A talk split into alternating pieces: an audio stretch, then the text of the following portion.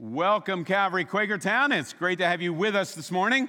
And I sure hope you, you enjoyed that video and that song because it's the last time you're going to hear it, probably for a long time, unless you go to the website and play it, because this morning is the last installment in our top 10 series.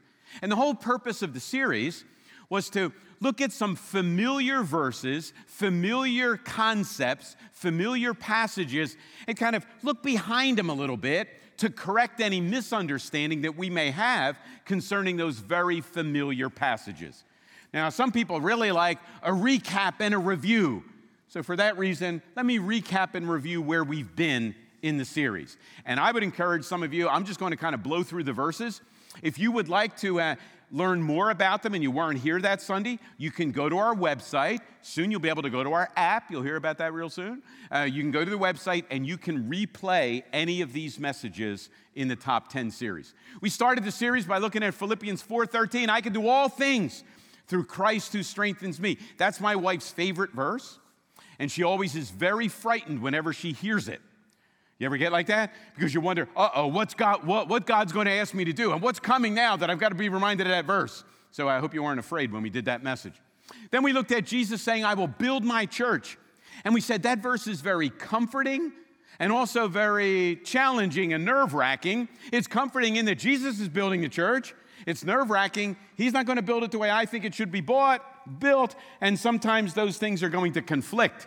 Then we looked at Joshua 24 15. As for me and my house, we're going to follow the Lord. We're going to allow the Lord to build us. We're going to follow Him. There are a lot of alternatives and options in our world. What decision are you making in your family? Whoever wants to be my disciple must deny himself, take up his cross, follow me. There's a price to following. No price to experiencing acceptance and forgiveness, but there is a price to continuing what Jesus started, just like he paid a price. Next one. John 3:16 For God so loved the world he gave his one and only son whoever believes in him will never perish but have eternal life. Kind of the mission and statement of God. We then get to participate in that and continue that. After John 3:16 we did come follow me. So what does that look like? We kind of navigated following Jesus not only experiencing and enjoying the benefits but paying some of the price not to earn but in order to execute the mission. We looked at do not judge. Boy, talk about a concept that's misunderstood in our world. That doesn't mean that we're not discerning. It doesn't mean that we're not wise. We need to make wise decisions, but those decisions shouldn't be condemning, rejecting, criticizing, or pearl pushing. You can check that out if you want. Next one. Jeremiah 29 11, maybe the most misunderstood verse of the series. I know the plans I have for you plans for prosperity, plans to extend all these. What exactly does that mean? The context is not our context, it's a little different. 2 Corinthians 4:18 we fix our eyes not on what's seen but what is unseen not on what's temporary but what's eternal and so we make decisions based on forever not just based on today and my immediate comfort. Now I do have to tell you that during this series I received a number of emails, text messages, and I've been grabbed a number of times in the atrium or during the week, people saying, Hey, Charles, how come we didn't talk about this verse? How come we didn't do that? There are only 10 weeks in the series, all right? There are thousands of verses in the Bible. We may not have picked your favorite. Here's, here are a few verses that people actually emailed, text, or grabbed me and asked me why they're not part of the series. How about this one? I'm the way, the truth, and the life. No one comes to the Father but through me. That's a pretty famous verse. We did touch on that theme in John 3:16, but here's the only thing I want to say about this verse now. That verse is exclusive. You can't get to the Father except through Jesus. But it's the most inclusive, exclusive verse or idea anywhere in the world. Because that verse says anybody can come. All who come must come the same way. Anybody's welcome to come, but you've got to go across the one bridge in order to get. That's a very inclusive exclusivity. Here's another verse somebody said. Well, why don't we talk about the golden rule? Do unto others as you would have them do unto you. Isn't it, isn't it ironic that we give to others what we want by the shot glass full, right? We give to them what we want a shot glass, we give it to them in a bucket. And what we want a bucket of, we give to them in a shot glass. Here's how it works I want justice for you. You cross the line, you wrong me, you step out of bounds. I want you squat. I want grace when I do it. I want forgiveness and acceptance and understanding. And yeah, wait a minute. Treat others the way you want to be treated. You want buckets of grace, give buckets of grace. You want shot glasses full of a critique, give shot glasses full. Don't reverse it, keep it the right way. I stopped at the nursery a few weeks. My wife is in there first service, and literally somebody there said, Charles, come here a minute. Look, we love babies here. We want more babies here. So why don't you include in this series, be fruitful and increase in number? Uh, look, I, I'm just telling you what they said. They grabbed me, and that is actually what they said. Please do this. Somebody grabbed me, no, somebody sent me a text and said, Charles, why don't you speak on this verse from Leviticus? Check this out. Wring off the head, burn it on the altar, its blood shall be drained out on. I don't know whether this guy's watched too many horror movies. Oh, I know one thing. I hope he doesn't have any pets. or if he does, hopefully they're of the feline. Sorry, sorry. And then some other guy, this is literally true, somebody grabbed me a few weeks ago and said, Charles, why don't you do this verse? Now, here it is. As for those agitators, I wish they'd go the whole way and emasculate themselves. I have to tell you, I'm not usually lost for words. I didn't know what to say, right? Well, we're not doing any of those. Our verse for this morning is all about God sending, and that verse is Acts 1 8. So here's what Acts 1 8 says You will receive power when the Holy Spirit comes on you and you will be my witnesses in Jerusalem, Judea, and Samaria to the ends of the earth. Now, we've looked at that verse in our Acts series, but it is one of those verses that sometimes gets misunderstood. And even if it's not misunderstood, we need to be reminded of it regularly because in that verse, we get a profile and a position description. Dave Marks and I are uh, guiding a church through the pastoral search process. And part of what we do whenever we do that, if if I'm involved, we talk about first developing a profile. Profile answers the question who? Who? What kind of person are you looking for? A job description, a position description answers the what. You got the who and the what. You know what I like about Acts 1 8? It's a profile and a position description. It tells us who, it tells us what, and it even tells us how to go about it. It's all there in one verse. But remember our three questions. We can't just jump in and say, well, here's what it means, go out and do this. We got to answer the questions. What's going on? What does it say? Then what does it mean? So, our first question. So, what's going on? Well, let me uh, read the first eight verses of Acts, as you should always do. Don't just rip a verse out of context. And then we'll answer the question, what's going on? So, here we go. In my former book, Theophilus, I wrote about all that Jesus began to do and to teach until the day he was taken up to heaven. After going uh, through until the day he was taken up in the. After giving instructions through the Holy Spirit to the apostles he had chosen, after his suffering, he presented himself to them and gave many convincing proofs that he was alive. He appeared to them over a period of 40, day, 40 days and spoke about the kingdom of God. On one occasion, while he was eating with them, he gave them this command Do not leave Jerusalem, but wait for the gift my Father promised, which you have heard me speak about. For John baptized with water, but in a few days you will be baptized with the Holy Spirit. Then they gathered around him and asked, Lord, are you at this time going to restore the kingdom to Israel? He said to them, It is not for you to know dates and times the Father has set by his own authority, but you will receive power when the Holy Spirit comes on you, and you will be my witnesses in Jerusalem, in all Judea and Samaria, to the ends of the earth. So, what's going on? Well, the first question you should ask when we're reading a verse from the Bible, right? Where are we in the story? The big story.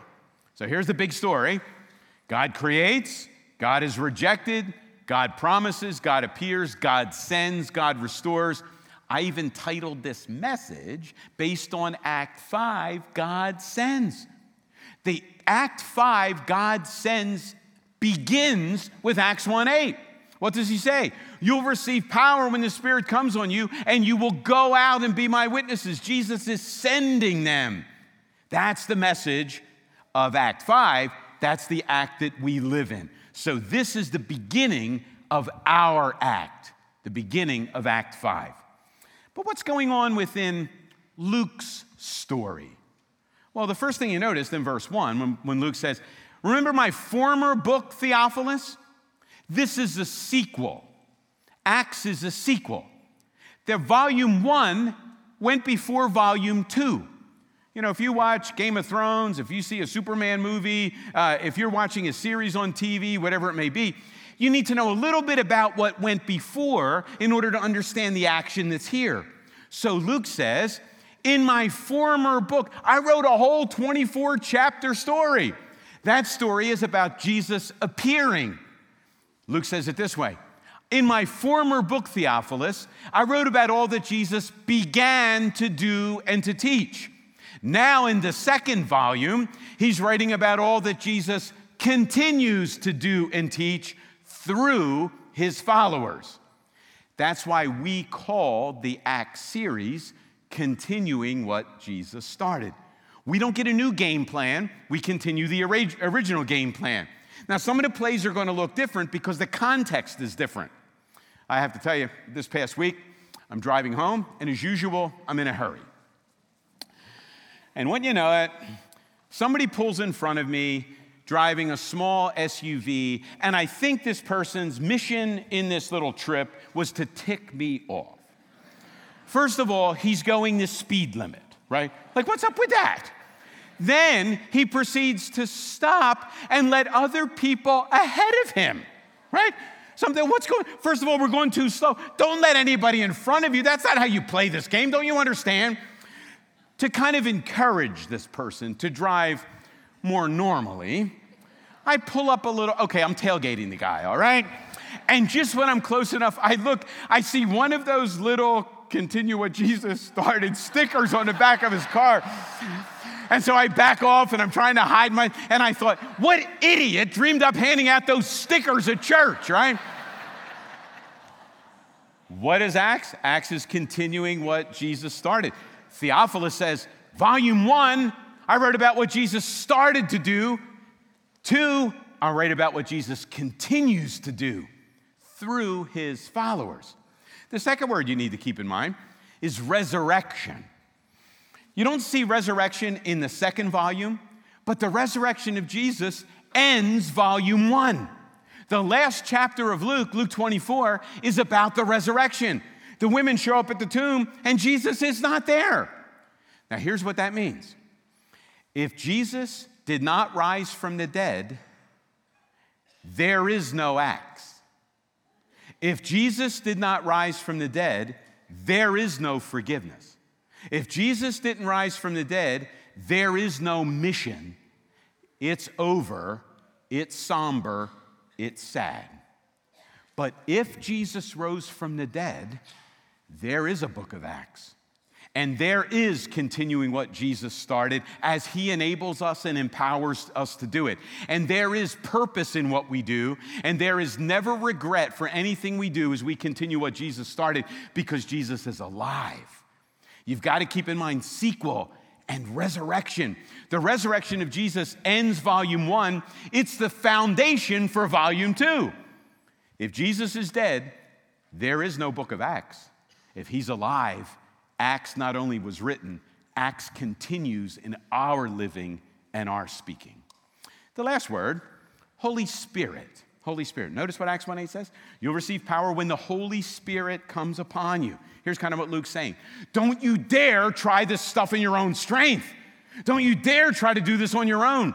In fact, uh, every once in a while, Luke will throw in a humorous example in the book of Acts where some of Jesus' followers try to do what Jesus called them to do apart from the Spirit. They usually get beaten up, bloody, kicked around, running for their lives. Don't you dare try this in your own strength. Don't you dare try this in your own wisdom only do this in the power and in the enablement of the Holy Spirit. So here's a really important question for you to keep in mind Who's the main character of the book of Acts? Well, maybe Peter, right? And if you read through Acts, Peter is the most prominent character in the first half of the book. He's all over the place. He's preaching. His life is radically transformed, and he is the main character. That all shifts in the middle of the book. Paul becomes the main character at the end of the book. So, Peter and what he's doing is up front, the kind of travels he does. The second half of Acts, all about Paul and what he does, but neither of those guys are the main character of Acts. The main character of Acts is the Holy Spirit. It's the Spirit of Jesus who empowers and enables all of Jesus' followers to continue what Jesus started. We don't continue what Jesus started with our own, you know, wisdom and our own strength and our own ability. We continue what Jesus started in the power of his spirit, in the enablement and wisdom that he gives through his spirit. That's what happens. You know, one of the amazing things about Acts that I love? So many times we often think, we need to get all our theological ducks in a row, answer all the theological questions, and then we can do something. Read Acts with this perspective. The Spirit in Acts is always doing stuff, and the followers of Jesus are kind of dreaming up theology to explain what the Spirit's already doing. I kind of have this sneaking suspicion church today should be more like that than it is answering all the questions before you step out and do anything. Maybe experimentation maybe exploration, maybe that should be the way we operate, the way they're operating. Stepping out in wisdom, taking a calculated look, but doing something before you have all the little details answered. We don't have all the details answered with the Anders property. We didn't have all the details answered when we talked about our urban priority or our community center. Maybe we need to step out, trusting the Spirit to lead us and have our theology and the questions get answered as we're moving rather than being stationary and not moving at all. So the Holy Spirit, sequel, resurrection spirit. Second question What does it say then? What does the verse actually say?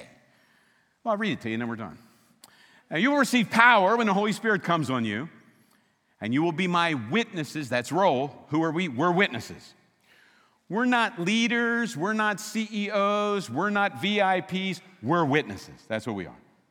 All we do is witness to what Jesus has done. Now, let me give you the context that you may not be familiar with. When the Bible was written, when Acts was written, there were no cell phones, no television, no social media, no mass media of any kind. If you wanted to know something, you were going to know by person, to person, to person, to person, kind of like whisper down the lane. That's how you knew. So here's what would happen when a new king assumed the throne, how was word going to get? You couldn't call the reporters in. What did you do? The new king would dispatch heralds. And here's what they would say Let me give you the good news. We have a king. That's how it went. Gospel, good news, was always attached to the announcement of a new king. The word gospel was around long before Jesus showed up. What did it mean? The good news of a new king.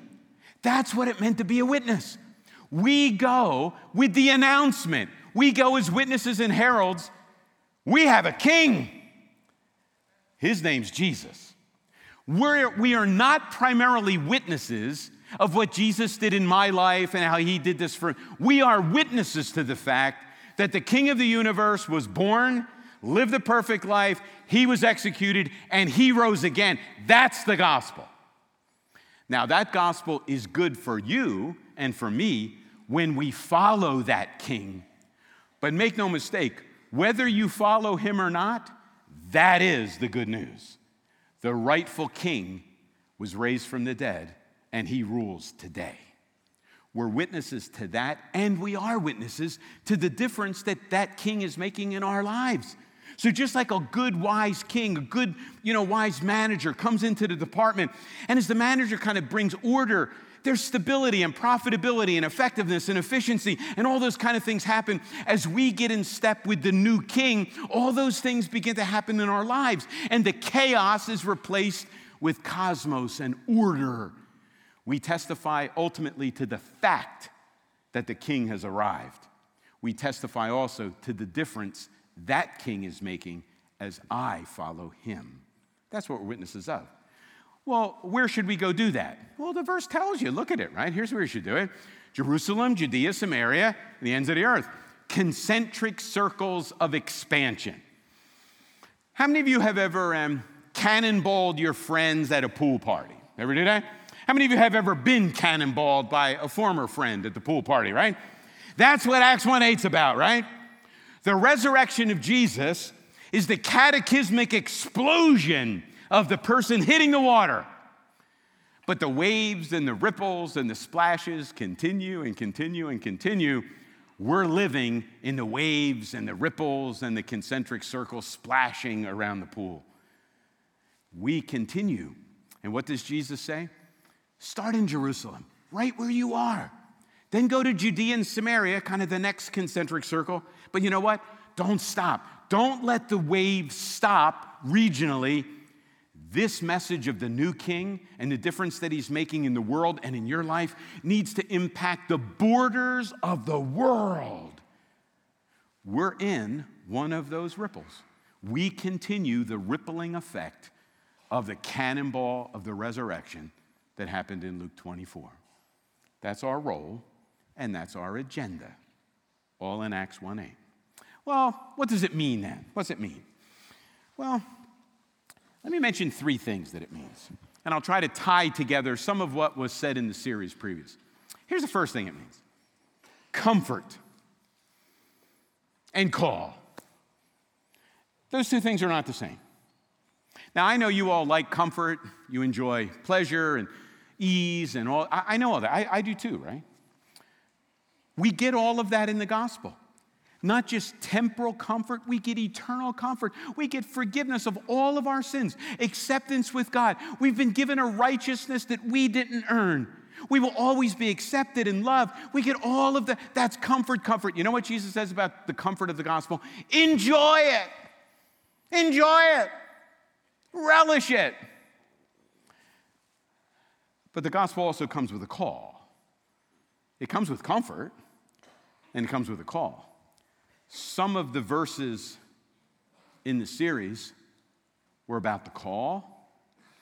Follow me. But following Jesus also involves a cross. I don't know this is true, but I suspect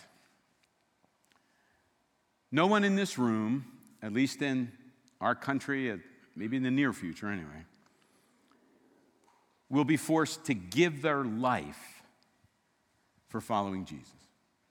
That, that may change, but at least in the present, that won't happen. Now, other parts of the world, that actually happens today.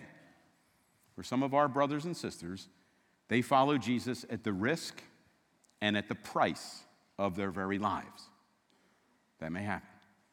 But make no mistake, if you're going to follow Jesus, part of the call is you will die to your priorities, to your schedule, to your desires, to your wants, to how you think life should go.